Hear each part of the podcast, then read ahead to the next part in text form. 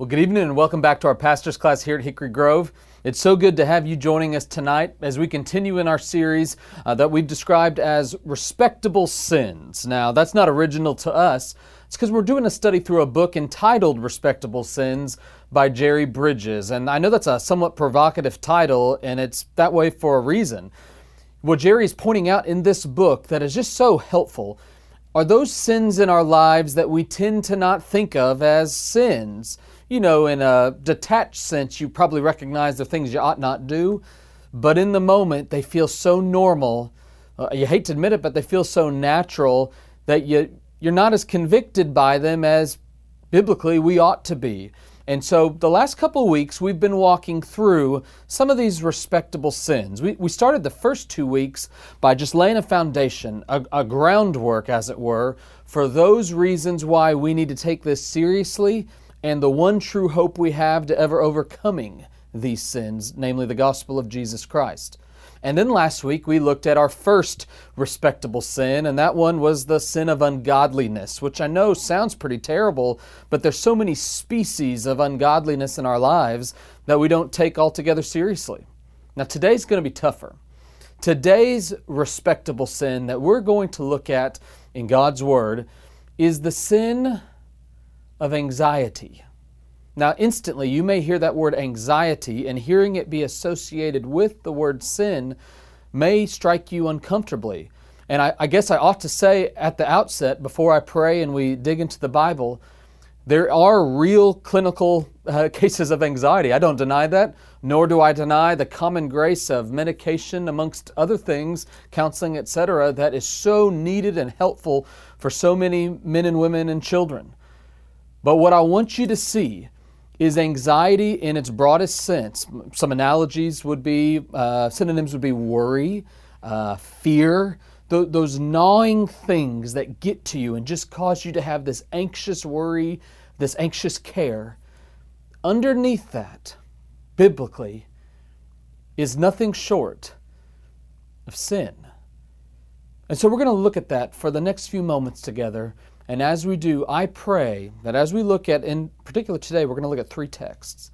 I pray these texts will be a firm foundation for you.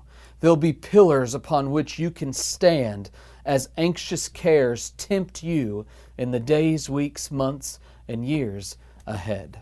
And so before we read these texts, why don't you join me as we pray? And let's ask God to help us sit under and submit to his Word as He gives us a word on anxiety. Would you join me as we pray? Our Father in heaven, now I ask that you would come and that you would speak in and through me. Oh Lord, speak in spite of me and edify your people that are joining us tonight. I pray that for the anxious, you would lift the burden off their shoulders. For those caught in a web of worry, I pray, O oh God, that you would free them from this. God, for those who are just stuck, it seems incapacitated in fear, I pray that you would reveal them, reveal yourself to them as mighty and as worthy of their praise. Oh God, I pray that you would help them see that your word can be trusted. And I ask this in Jesus' name. Amen. You know, anxiety can be a cruel dictator. At times, worry and fear and anxieties reign over our lives can feel totalitarian. It seems to touch every aspect of our being, whether it be our emotional health, psychologically speaking, uh, whether it, it sometimes it even affects us physically, not to mention spiritually. If you are in the grip of anxiety this evening as you tune in, you probably know what I'm talking about. It's just it feels like a totalitarian dictator has you, and you can often feel powerless. You know, anxiety can also feel tyrannical, meaning it controls everything and it just starts changing you and turning your head and making you do things that, I mean, if you just take a step back, you wonder why on earth you're doing it. So, for example, if you are presently concerned, anxious, worry, and doubt about you know something as as primary and basic as finances, Have you noticed what it can do to you? When you allow anxious cares over something as simple as finances, it can start leading you like a tyrannical leader. It can start leading you into greed. It can start leading you into covetousness. And heaven forbid, it can take you all the way down the path of stealing.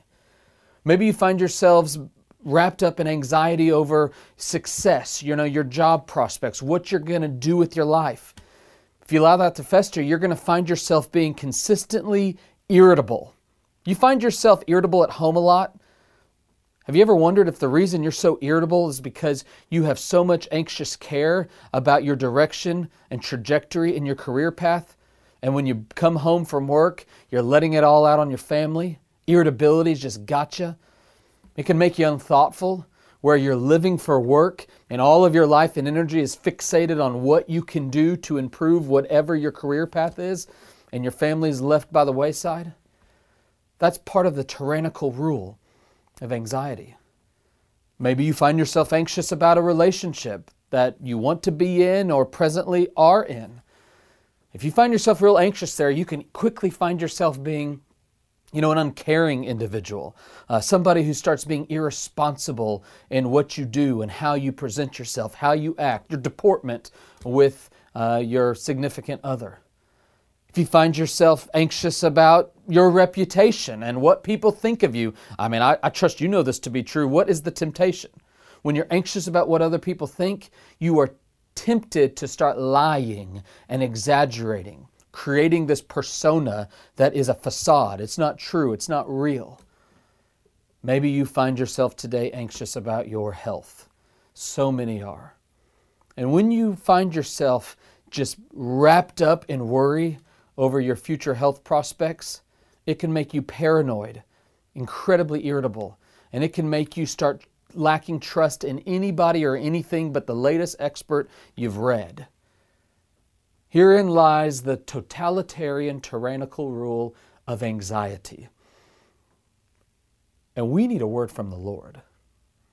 When we confront something as simple as worry, and we take a step back and recognize its grip on our lives, we need God to speak to this. And praise be to Him, He has. And so today, if by His providence you are tuning in and you are a person who is consistently battling anxiety, worry, anxious care, if that's you, I want you, indeed, I implore you, to give yourself to three texts that I want to walk you through briefly tonight. Three pillars, as it were, that you can stand on and have a firm foundation.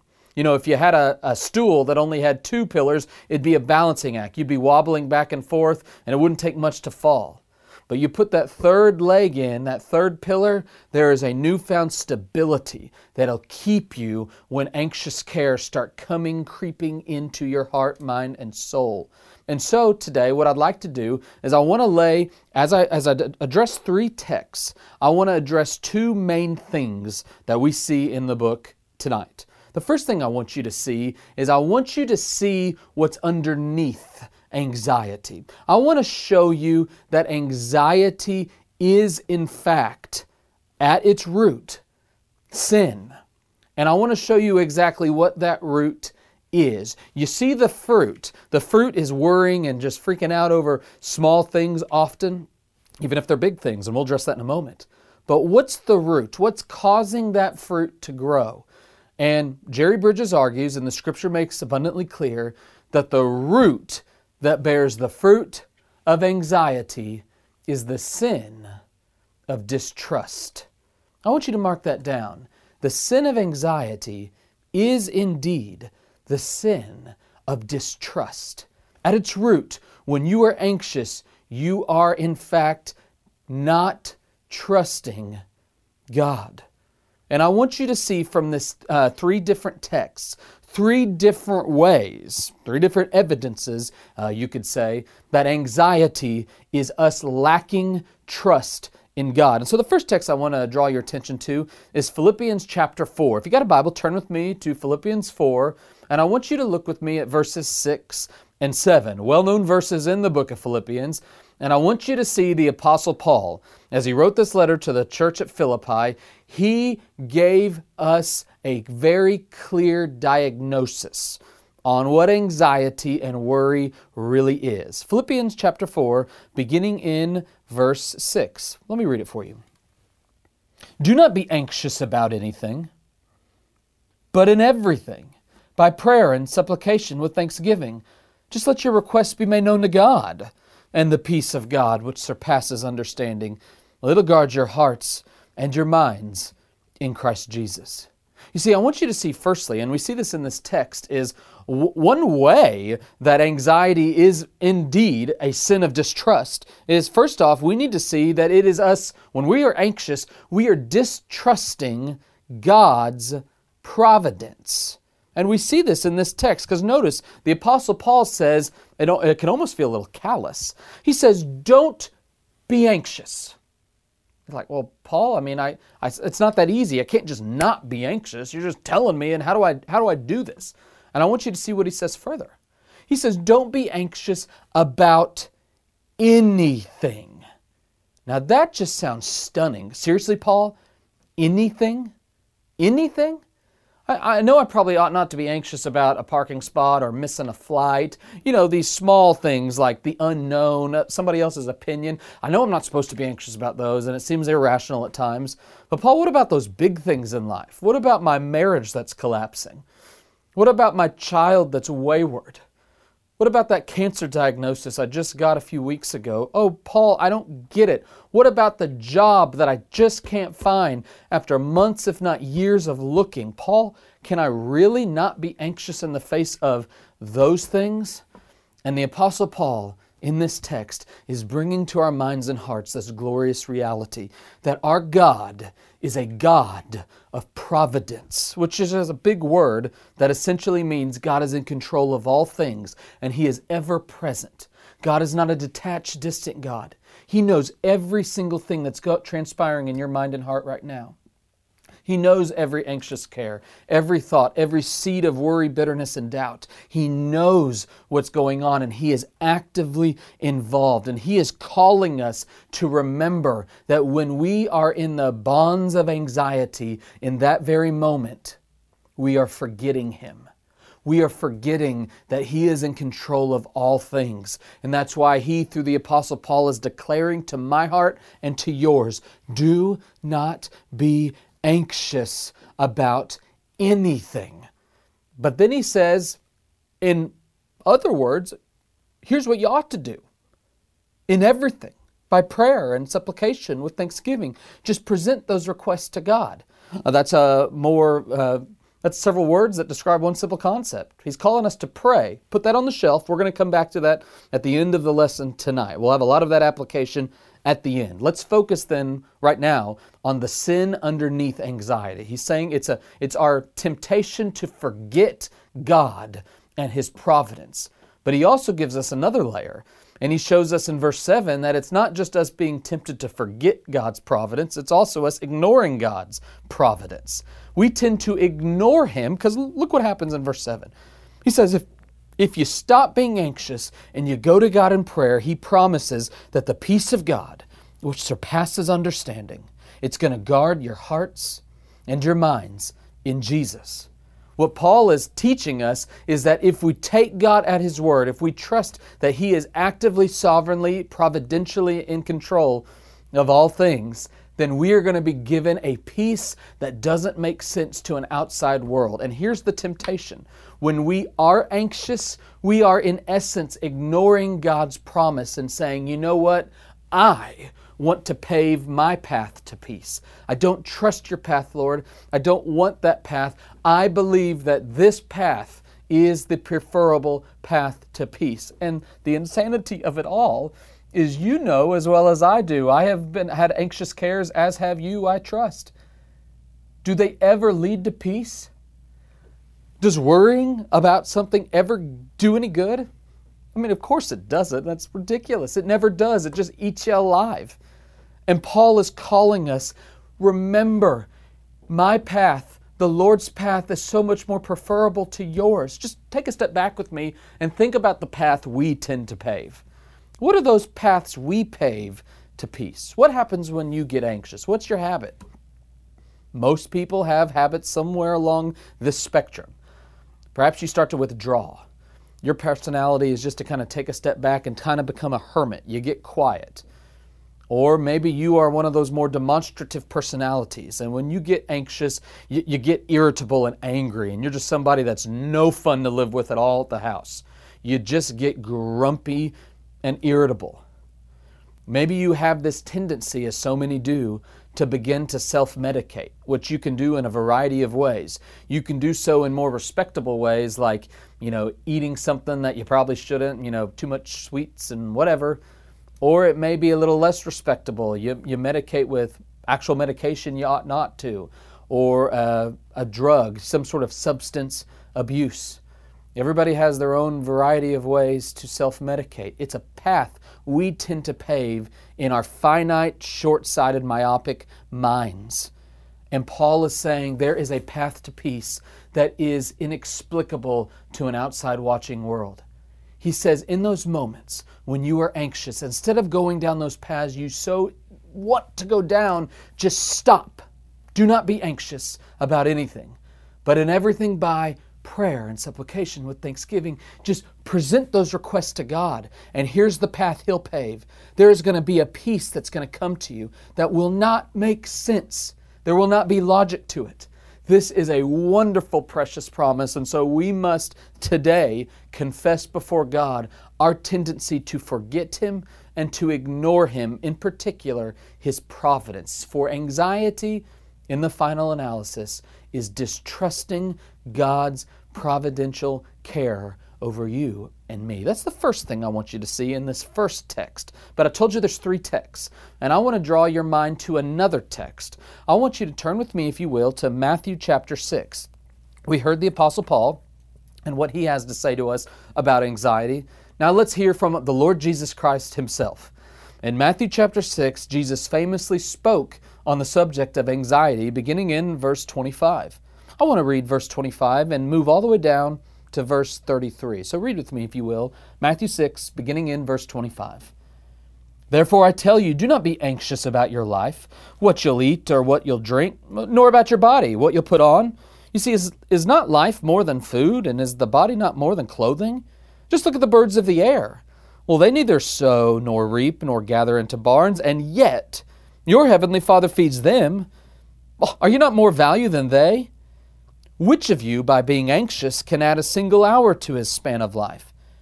And why are you anxious about clothing? Just consider the lilies of the field, how they grow. Well, they neither toil nor spin. And yet, I tell you, even Solomon, in all of his resplendent glory, was not arrayed like one of these. But if God so clothes the grass of the field, which today is alive and tomorrow is thrown into the oven, will he not much more clothe you, O you of little faith? So therefore, do not be anxious, saying, What shall we eat, or what shall we drink, or what shall we wear? For the Gentiles seek after these things, and your heavenly Father knows that you need them all. But you seek first the kingdom of God and his righteousness, and all these things will be added unto you. Therefore, do not be anxious about tomorrow, for tomorrow will be anxious for itself. Sufficient for the day is its own trouble. You see, what Jesus is drawing to our mind and heart is he's adding another layer. Just as the Apostle Paul made clear that the sin of anxiety is, in fact, the sin of distrusting God's providence, now Jesus, he helps us see that, furthermore, the sin of anxiety is the sin of distrusting God's provision, His provision in our lives. Now, here's the truth of the matter you and I oftentimes live as if God isn't good. We find ourselves reflected in the person that Jesus is referencing in Matthew 6 25, where Jesus is basically trying to encourage this individual to say, Listen, don't be anxious about your life. Don't be worrying about what you're going to eat or what you're going to drink or what you're going to wear. These are these basic necessities, and I am a good God who knows, loves, and cares for you and will provide you. Have I ever let you down before? Now, how often do we find ourselves absolutely consumed with working towards our own comfort, our own sense of basic standard of living? And if anything falls short of that, we get worked up. I mean, this is true. We find ourselves in these positions where all of our life ends up being centered around being comfortable. And Christ is calling you and I to see that when we live with that, that strange uh, view towards comfort and comfort alone, when we lack a trust in God's provision in our lives and we try to do everything we can to ensure that we are going to maintain whatever standard we're living, Jesus is basically telling us listen, there is a faith problem underneath this all.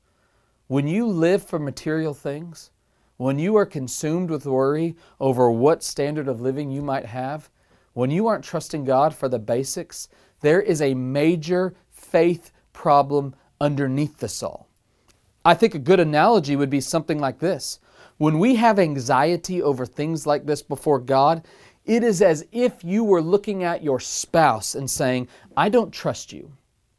I don't believe you love me or you care for me. I don't take a word, I don't believe it.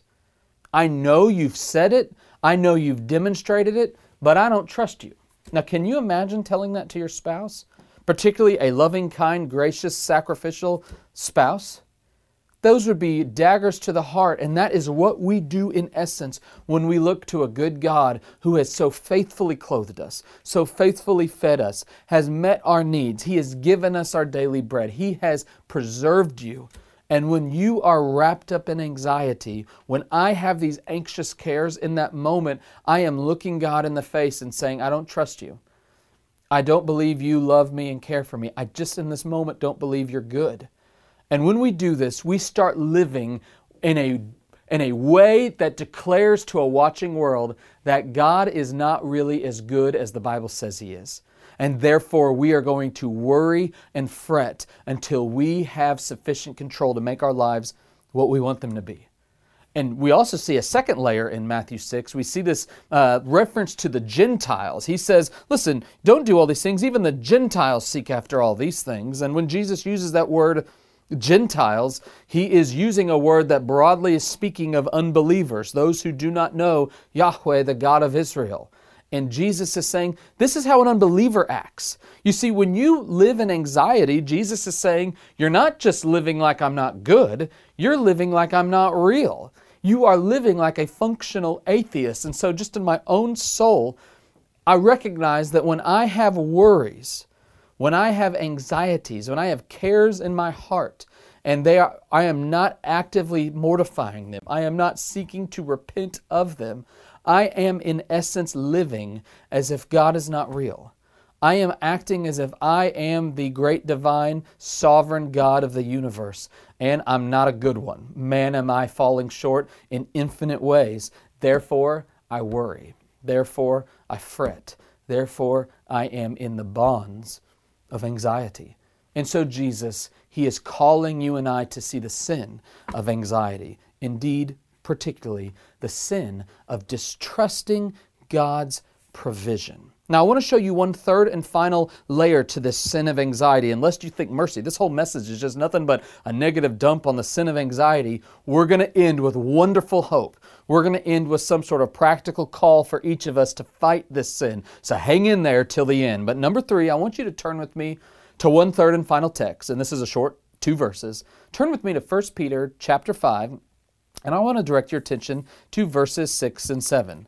1 Peter 5, verses 6 and 7. We've heard from Paul, we've heard from Jesus. Now let's hear, third and finally, from the Apostle Peter. In 1 Peter 5, let me read beginning in verse 6. Humble yourselves, therefore, under the mighty hand of God, so that, that at the proper time he may exalt you, casting all your anxieties on him, because he cares for you. The Apostle Peter is reminding us that underneath the sin of anxiety is this tendency towards pride. An anxious soul is oftentimes a proud soul in a, in a number of unusual ways. And so Peter is showing us a few things, and I, I, I want you to see this under this major category. Just as we saw Paul teach us that anxiety is, in essence, the sin of distrusting God's providence. And just as we saw Jesus teach us that anxiety is, in essence, the sin of distrusting God's provision, I want you to see Peter show us that uh, anxiety is, in essence, the sin of distrusting God's power. We tend to not trust His power, His ability, when we are wrapped up in anxious care. Because notice with me, He declares you need to humble yourselves under His mighty hand. Humble yourself. If you are wrapped up in, in, anxiety, you need to humble yourself before you cast your anxieties to Him. If you don't, your pride is going to have you so puffed up that you're not going to see your need to cast them at Christ's feet. Your pride is going to prevent you from seeing Christ's inestimable riches of grace and kindness. Your pride is going to keep you from, as Paul taught us, going down his wonderful path to peace. And you will set off with a, a stubborn, arrogant uh, inclination to pave your own path. And so put all these together and see with me as Peter shows us that we've got to recognize that pride is underneath us. Also, just confess it to God and say, Oh God, forgive me. I've been so worked up about this because I'm too proud to admit that I have no control over it. In fact, that's another thing that anxiety does. It doesn't just betray our pride, anxiety also betrays our control. Just notice with me the second half of verse 6. He says, At the proper time, God may exalt you if you humble yourself. In other words, there is a time that God has ordained that is not our time often. We don't even know it, but He is going to do it in His good time under His good purposes. And so part of this battle against anxiety is just recognizing our our desire to have control over all things. Are you a are you a natural uh, naturally a controlling person? Somebody who likes to have your ducks in a row? Somebody who doesn't like surprises?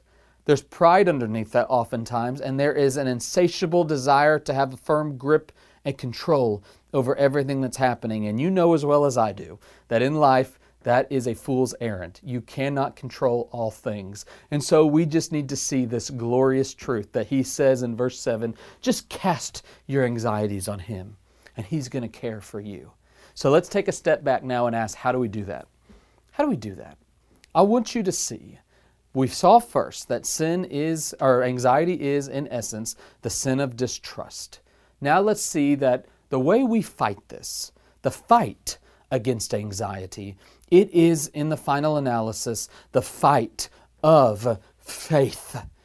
You got to fight the fight of faith to have victory over anxious cares in your heart. And so let's just see three simple ways we do this. And let's see them through an analogy that I borrowed from a, another pastor. Uh, just imagine you're driving down the street. Uh, you're, you're maybe on a highway, you're driving, and all of a sudden, this dump truck that's well in front of you hits this real muddy puddle, and this big old glob of mud comes flying on your windshield. Now, you're going 70 miles an hour down the highway, and now mud has completely obstructed your view on the windshield. That, by analogy, and we're going to carry this through in a moment, that, by analogy, is what anxiety can do to us. We're driving down the highway of life, so to speak, and anxiety can obstruct our view. It's like mud has covered our windshield and we just can't see, and we we feel like we're about to spin out of control. That's what anxiety can do to you. It disorients you, it can scare you, it can make you feel like you have absolutely zero control over that situation. Now, what ought you do if you were driving down a highway and mud were to obstruct your view. The first thing you ought to do is apply the brake. You can't keep going 70 miles at that moment. You're going to have to slow down and ensure that you maintain control because you're not going to be able to quickly enough clear the windshield to see that you're not going to run into the truck in front of you. You, you need to slow down. And by analogy, this is what the Lord calls us to do when anxiety obstructs our view. He calls us to stop, to just stop. That's why Paul says, don't be anxious about anything. That's why Jesus says, do not be anxious about your life. In other words, stop doing what you're doing in this moment. And Jesus tells us to do something different. He says, instead, Seek first the kingdom of God and His righteousness. In other words, stop seeking your own path of anxiety at that moment and just recognize you need a different path. Apply the brake and start to recognize, Lord, I can't keep going down this path. I can't keep I can't keep stewing about it. Uh, Lord, I can't keep just worrying endlessly about this. It's not doing any good. I, I can't keep getting angry. I can't keep self medicating. Lord, I need a different path. Apply the brake and recognize that seeking Him is a new path for you. You may not even know where, where you're going yet, but just seek Him and say, Lord, I need a change. I'm repenting of this. Lord, help me to walk in your path. Okay, so you've, you've applied the brake. Now what should you do? Well, the problem is there's probably big globs, maybe something's kind of hardened on the on the windshield, and there's a reason why cars are built with uh, those tanks that can put all that windshield washer fluid. So you probably ought to take the little stick uh, uh, behind your steering wheel and start squirting some of that windshield washer fluid on your windshield. That's going to make it much easier for the windshield wipers to work. And by analogy, that windshield washer fluid is something like us going to God in prayer. It's us applying the brake and then seeking God and then recognizing, God, I need you. So when you have anxious cares in your life, just stop going down those paths that you always go down and go to God and say, Oh God, I need you. Bank on the promise of Philippians 4 6 through 7. Don't be anxious about anything, but in everything, no matter what's causing you to worry, by prayer, supplication, with thanksgiving. Just present your requests to God. Just bring them before Him. Cast those anxieties at His feet. Just pray and start praying, Oh God, would you give me wisdom and discernment? Help me to believe you, which brings me to my third and final thing. We, we, we've got, we've got, we've got to seek it. We've got, we've got, we've got to speak to Him in prayer and then we need to finally believe him. And I would say that is analogous to finally turning on the windshield wipers. The minute your view's obstructed, you apply the brake, you squirt some windshield washer fluid, and you start turning those windshield wipers, and it's going to start knocking the mud out of the way. And so you'll at last be able to see clearly again. And the way we do that in the Christian walk is that we start believing what He said. So you need to turn to God by going to His Word. You need to pray to Him and ask for His Spirit to come and minister His Word to you. And then you need to start fighting the fight of faith by believing Him actively every day. Now, how do you do that? How do you actively believe every day? Perhaps the greatest way you can do that is by taking promises in the Bible and actually memorizing them, believing them, meditating on them, chewing on them, and preaching them to your heart every day. So, for example, maybe you're a Sunday school teacher and you've been worried that you're not as effective as you used to be. You see your class just not as engaged as maybe they once were, and you're wondering, are, they, are, are my folks listening to me? If that's you, just preach this promise to you Isaiah 55 11. My word will not return void. And just bank on the promise God, if I am faithful to your word, you will do the work to plant seeds. Maybe you find yourself afraid you're just worried, you're scared about something, preach this promise to yourself in Psalm 56, verse 3 Lord, when I'm afraid, I will trust in you. Maybe you are just finding yourself afflicted and feeling really hopeless because there's so much suffering, so many circumstances that are adverse in your life. Bank on the promise of Romans 5 3 through 5, which says, Suffering produces endurance, and endurance produces character, and character produces hope, and a hope does not put us to shame Fight the fight of faith. And, brothers and sisters, you will see that anxiety, though it will come, it will not permanently obstruct your view. Apply the brakes by seeking God in His Word. Turn that windshield washer fluid on by going to God in prayer and getting all of those things loosened up so that once you start believing God and banking on His promises, all those lies that are causing you to worry will start washing away. And at last you will be able to see clearly through the fog of worry and anxiety and despair and doubt and be able to trust that we have a God who is a good, loving, and gracious God who bids we come to Him with everything, no matter what circumstances in your life. Come to Him in prayer. I want to pray today and ask that for you, if you have an anxious heart tonight, that God will be so gracious to you that you will taste and see as he promises in Philippians 4, verse 7, a peace that surpasses understanding. And when you do, give glory to your Father in heaven, who knows you, loves you, and cares for you, and bids that you and I not be anxious about anything. Would you join me as we pray? Our Father in heaven, thank you that you are a gracious God and that you have graciously promised us a peace that surpasses understanding. And so give it, God. Oh Lord, I pray that you would grant that peace to your people. May we fight this fight of faith by seeking you, by speaking to you, and by believing in what you have said. Do this, Lord, we pray, for the glory of Jesus and for the good of our witnesses. In Jesus' name we pray. Amen.